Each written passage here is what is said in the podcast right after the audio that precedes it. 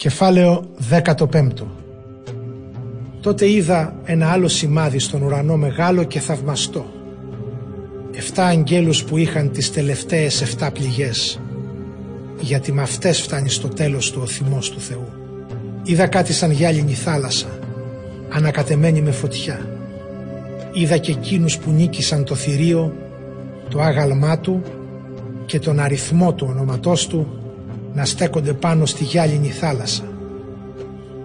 Κρατούσαν κιθάρες θεϊκές και τραγουδούσαν το άσμα του Μωυσή, του δούλου του Θεού και το άσμα του αρνίου λέγοντας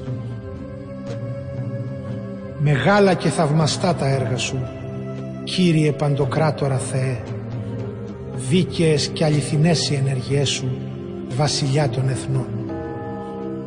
Ποιος δεν θα φοβηθεί Κύριε και ποιος δεν θα δοξάσει το όνομά σου; Εσύ μονάχα είσαι Άγιος και όλα τα έθνη θα έρθουν και θα σε προσκυνήσουν γιατί φανερώθηκαν οι βουλές σου. Ύστερα από αυτά είδα να ανοίγει ο ουράνιος ναός της σκηνής του μαρτυρίου και να βγαίνουν από τον ουρανό οι εφτά άγγελοι που κρατούσαν τις εφτά πληγές ντυμένοι καθάρια, λαμπερά λινά φορέματα και ζουσμένη χρυσά ζωνάρια γύρω από τα στήθη τους.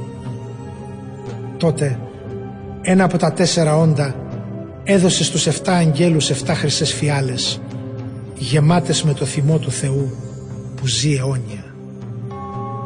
Ο ναός γέμισε καπνό από το μεγαλείο και τη δύναμη του Θεού και κανένας δεν μπορούσε να μπει στο ναό ώσπου να συμπληρωθούν και οι εφτά πληγές των εφτά αγγέλων.